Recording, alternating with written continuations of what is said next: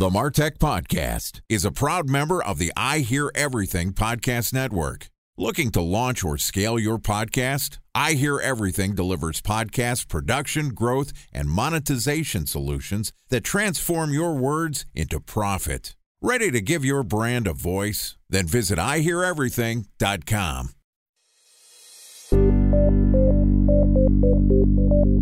From advertising to software as a service to data. Across all of our programs and clients, we've seen a fifty-five to sixty-five percent open rate. Getting brands authentically integrated into content performs better than T V advertising. Typical lifespan of an article is about twenty-four to thirty-six hours. If we're reaching out to the right person with the right message and a clear call to action, then it's just a matter of timing. Welcome to the MarTech Podcast, a Ben J. Shap L L C production. In this podcast, you'll hear the stories of world-class marketers that use technology to drive business results and achieve career success. We'll unearth the real-world experiences of some of the brightest minds in the marketing and technology space so you can learn the tools, tips, and tricks they've learned along the way. Now here's the host of the MarTech Podcast, Benjamin Shapiro. Welcome to Creator Automation Week on the MarTech Podcast. This week, we're going to talk about how to build urgency and trust with your content as a creator. With us today is Jack Born, who is the founder and C E O of Deadline Funnel. Deadline Funnel helps digital marketers, especially course creators, to make more sales in less time through proprietary technology that assigns a unique deadline that is synchronized with email automation campaigns to create a sense of urgency for each one of your leads. And outside of being a useful tool to convert more sales, Deadline Funnel is also a sponsor of the MarTech Podcast. So far for Creator Automation Week, Jack and I have discussed building urgency and trust in your marketing efforts. We talked about launches and some of their positive and negative benefits. And yesterday we talked about evergreen marketing and the difference between evergreen content and your marketing efforts. And today we're going to continue the conversation focusing on courses and passive income generation. All right, here's the fourth installment of Creator Automation Week with Jack Born from Deadline Funnel. Jack, welcome back to Creator Automation Week on the MarTech Podcast. Great to be back. You know, this is the episode that I'm the most excited about selfishly, because we talked about why deadlines are important. We talked about how to use launches, how they're great, but then they go away. So you need to build evergreen marketing and evergreen content to make sure your business consistently runs. All stuff which I have a general sense about. And as the host of the MarTech Podcast, as a creator, we've built an audience and we found a nice way to monetize it through our sponsorship channels. Thank you for being a sponsor. One of the things that we're trying to figure out is how do we create passive income streams? Instead of me having to constantly sing for my supper and find the Jack Borns, the Deadline Funnels of the world to come on and contribute and be a sponsor of the show, how do I do something that just makes money on the side? So it seems like courses are the right income. Talk to me about passive income generation. So if you want to go down that route, I think that you have a really, really interesting opportunity to do just that. There's a lot of different ways that someone with an audience on a podcast or a YouTube audience or something similar could monetize that attention and that expertise, that trust. But one of the things that I think that you're starting to explore in the way that you phrase that question is, is there a way that you can take what you know and share it out with other people that might be interested? And if so, how would you do that? So lots of different people have done it different ways, but here's what I would do. I would take a page out of, again, the Lean Startup book by Eric Ries, very influential in my business.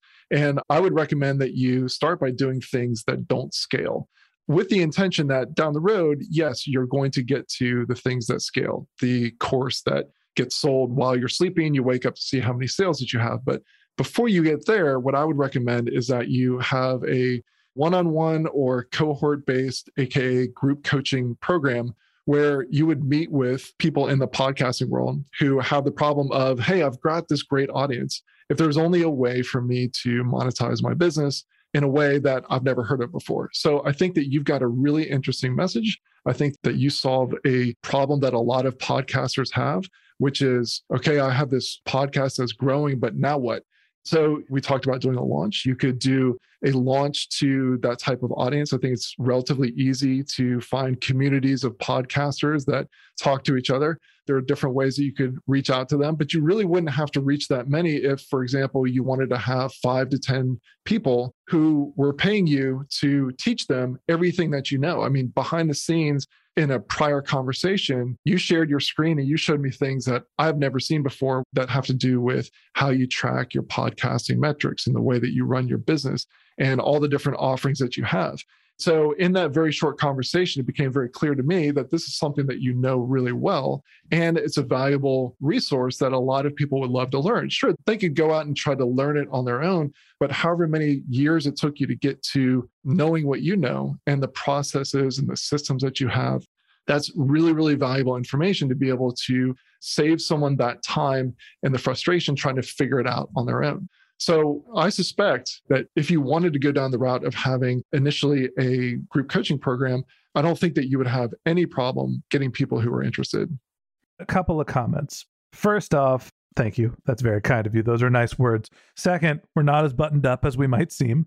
And third, I've already got some ideas for courses. So the ideas that I've had are how to go from being an in-house employee to an independent consultant, how to start working for yourself and building a sustainable business. Two, how to create a podcast. And three, how to monetize a podcast. Those are three different cohorts and groups. Now, the question for me is, all right, well, A, I got to figure out which one to do first. That can be probably more of an internal discussion for me of where I want to spend my time and who I want to work with. But then once I figure out, all right, which one of those courses I want to do, what's the process for getting started? Your advice was do something not scalable. Go have a group coaching session that you can monetize. So let's say I do that. We go and we create a group coaching session on how to monetize your podcast. And we're focusing on podcast creators. They're relatively easy to find because they're promoting themselves. They're promoting their podcasts. And all right, I charge people one thousand dollars to sit on this webinar where I walk through my infrastructure and give them the sales pitch and talk to them about what emails we're sending. How do you move that from a one-time marketing event, you're attracting people, you're selling tickets, you're doing a, a more of a discrete event to something that is passively generating income? If we back up for a second, one of the reasons why I would recommend doing it that way is because I believe that doing this high-touch type of event and the lead up to it can give you a lot of information that normally you wouldn't have because you have what we call the curse of knowledge, like things that you have either forgotten that you know, or you undervalue what you know, or just don't seem like big issues for you because you solved them so long ago.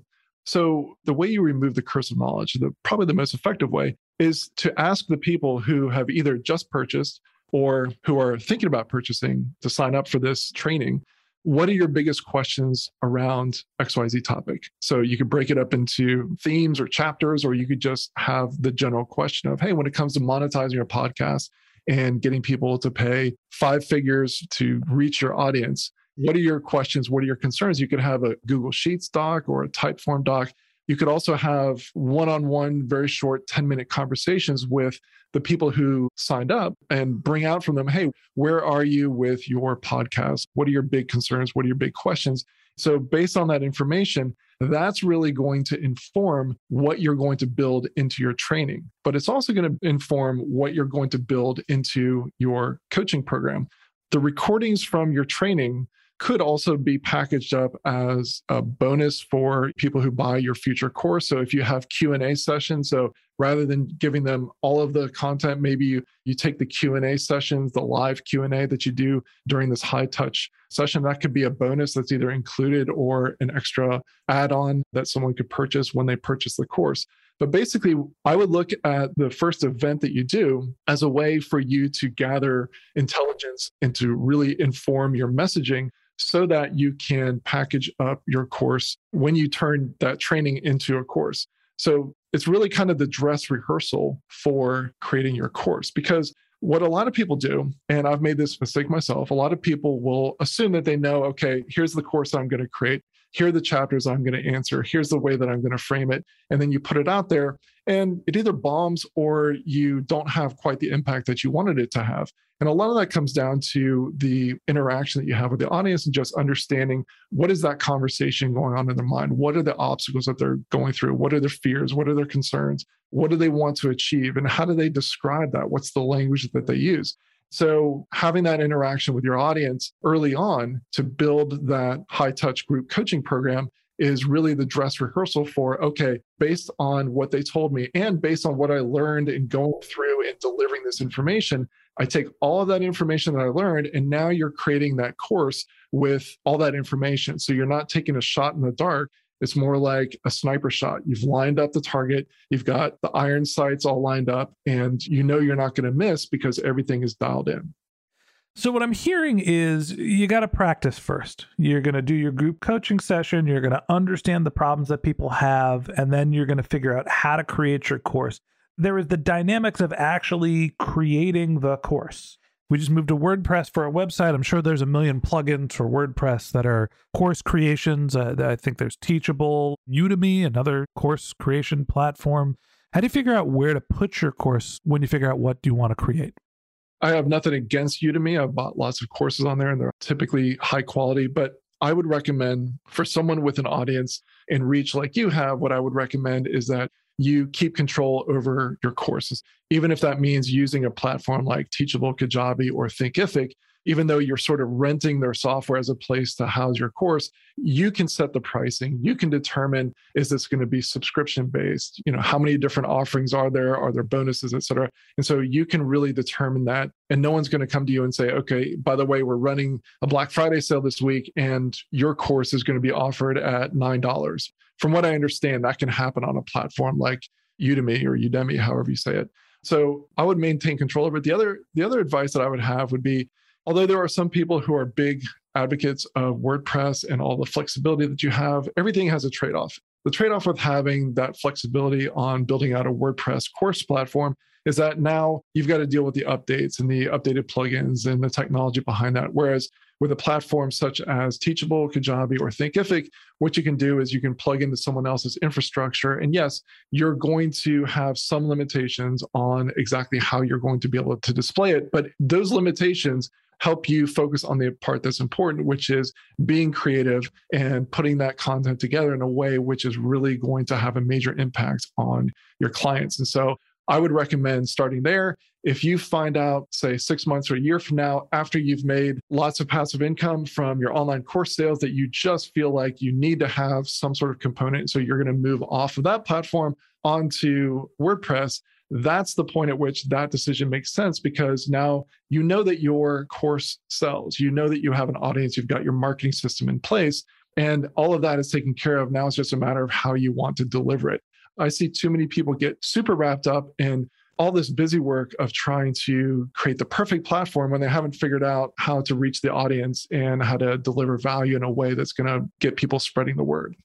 I guess the real question here is whether you're building the course yourself, whether you're using an existing platform, once you've got something to say and you know that it resonates with your audience, how do you then go market the course? It seems like there's a million course creators out there all covering all sorts of topics. How do you actually find who your customers are going to be?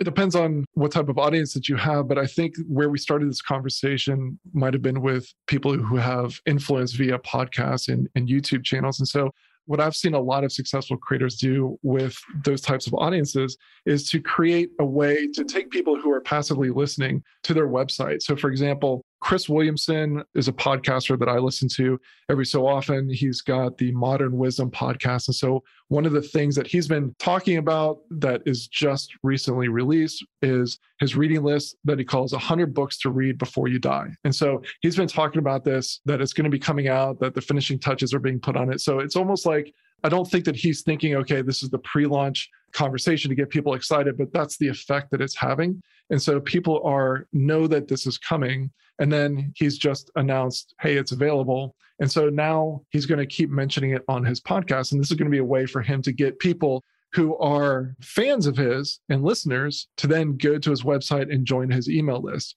Is he going to lead them therefore to a course? I don't know. But I know that once he has that email list, if he does it well, he's going to be able to cultivate that relationship with them. Tim Ferriss does this with his Five Bullet Friday. And so there's a lot of creators who have an audience on YouTube or on their podcast where what they're offering is some way to get some valuable extra information. You know, it might be an ongoing newsletter, or it might be a really valuable download. And that's a way to take people off of, say, the Apple platform, listening to the podcast, over to receiving a daily or weekly email from someone. What I'm hearing is that there's an interstitial step. You build an audience, you have some influence, you start to do lead capture, you need a lead magnet. Hopefully for us, it's our weekly newsletter, which we're honestly in the process of rejiggering. And it's going to be a revised weekly newsletter soon with a little bit more utility than the one that we've had. And then once you have contact information, people, you can start promoting your products or services to the audience that you've already built. Now, not everybody has an audience and not everybody is a creator. When you're thinking about using courses in different businesses, your B two B SaaS businesses, you know, as a service supplement, what are some of the other ways that other types of businesses outside of creators have used courses, not necessarily to generate passive income, but to generate passive results with their business? So we are, first and foremost, a SaaS platform. That's how we deliver value. And so one of the things that we're in the process of revamping is basically what we're going to call an academy, where someone can come and learn about how to build out their lead generation marketing and to do that more effectively. So there won't be a fee for that. That will be something that someone can get access to even before they become a Deadline Funnel client. But the idea is that in the process of learning from me and from my team, some of the concepts behind how to grow a successful creator business from scratch, or how to take something that's already successful and scale it up. Obviously, Deadline Funnel would be a product placement inside of that, but it's not going to be focused around here's what the click in this part of the admin. It's going to be focused more holistically on how to build your business. So that's the type of thing that very quickly develops know, like, and trust, develops authority. And not everyone who goes through that is going to become a client, of course, but it's a great way to segue someone from, I might be interested or not even interested in, say, Deadline Funnel or urgency, not even knowing that this could help them, but just wanting to grow their business, but then realizing through the content, oh, wow, I didn't realize that this is something that I could use in twenty-two different ways for me to be able to scale my business and do it in an evergreen way with authenticity. So that's one way that someone could use a course. So regardless of what you're selling, it doesn't have to be a paid course. It could be a free course that is part of your onboarding process. It could be a free course that is part of your lead generation process. There's a lot of different ways that that could be done. I think of HubSpot, and fairly or unfairly, I'm using another sponsor of the MarTech podcast, but to me, they're the best example of using courses and academies and all sorts of other educational content that provide value to their prospects, not just their customers. And to me, this builds what you've been calling know, like, and trust. It builds authenticity. It adds value. It builds the relationship with their prospects. And so Well, a, you know, a creator like me thinking about, well, courses could be a revenue generator. It could be an extension to the business. For the B two B SaaS folks that are out there, I think figuring out how to create a course, what to create, how to add value to your customers also has a value in your business, because it can help them build that nurture stage. It can get them to trust you, have them think of you as the resource for solving their problems in your area. And then when it's time to make a purchase decision, or it gives you the opportunity to upsell them into being your actual customer, then you're the leader in the clubhouse. And that wraps up this episode of the MarTech Podcast. Thanks for listening to my conversation with Jack Born, founder and C E O of Deadline Funnel. If you'd like to hear more of Jack and Deadline Funnel's tips for effective creator automation, we're going to publish an episode every day this week. So hit the subscribe button in your podcast app and check back with us tomorrow morning when we discuss managing C P As with deadlines.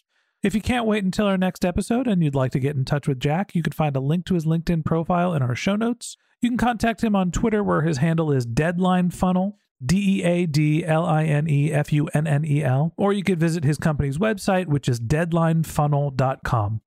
Just one more link in our show notes I'd like to tell you about. If you didn't have a chance to take notes while you were listening to this podcast, head over to martech pod dot com, where we have summaries of all of our episodes and contact information for our guests. You can also subscribe to our once a week newsletter, and you can even send us your and you can even send us your topic suggestions or your marketing questions, which we'll answer live on our show. Of course, you can always reach out on social media. Our handle is martechpod, M A R T E C H P O D, on LinkedIn, Twitter, Instagram, and Facebook, or you can contact me directly. My handle is Ben J. Shap, B E N J S H A P.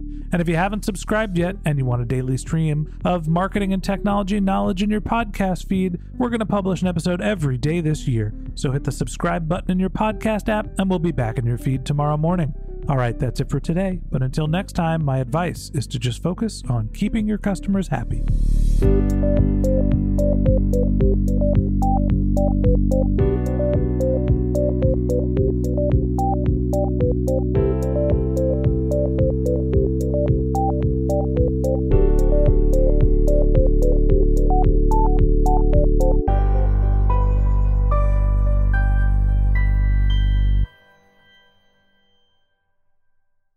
Thanks for listening to the MarTech Podcast, an I Hear Everything production.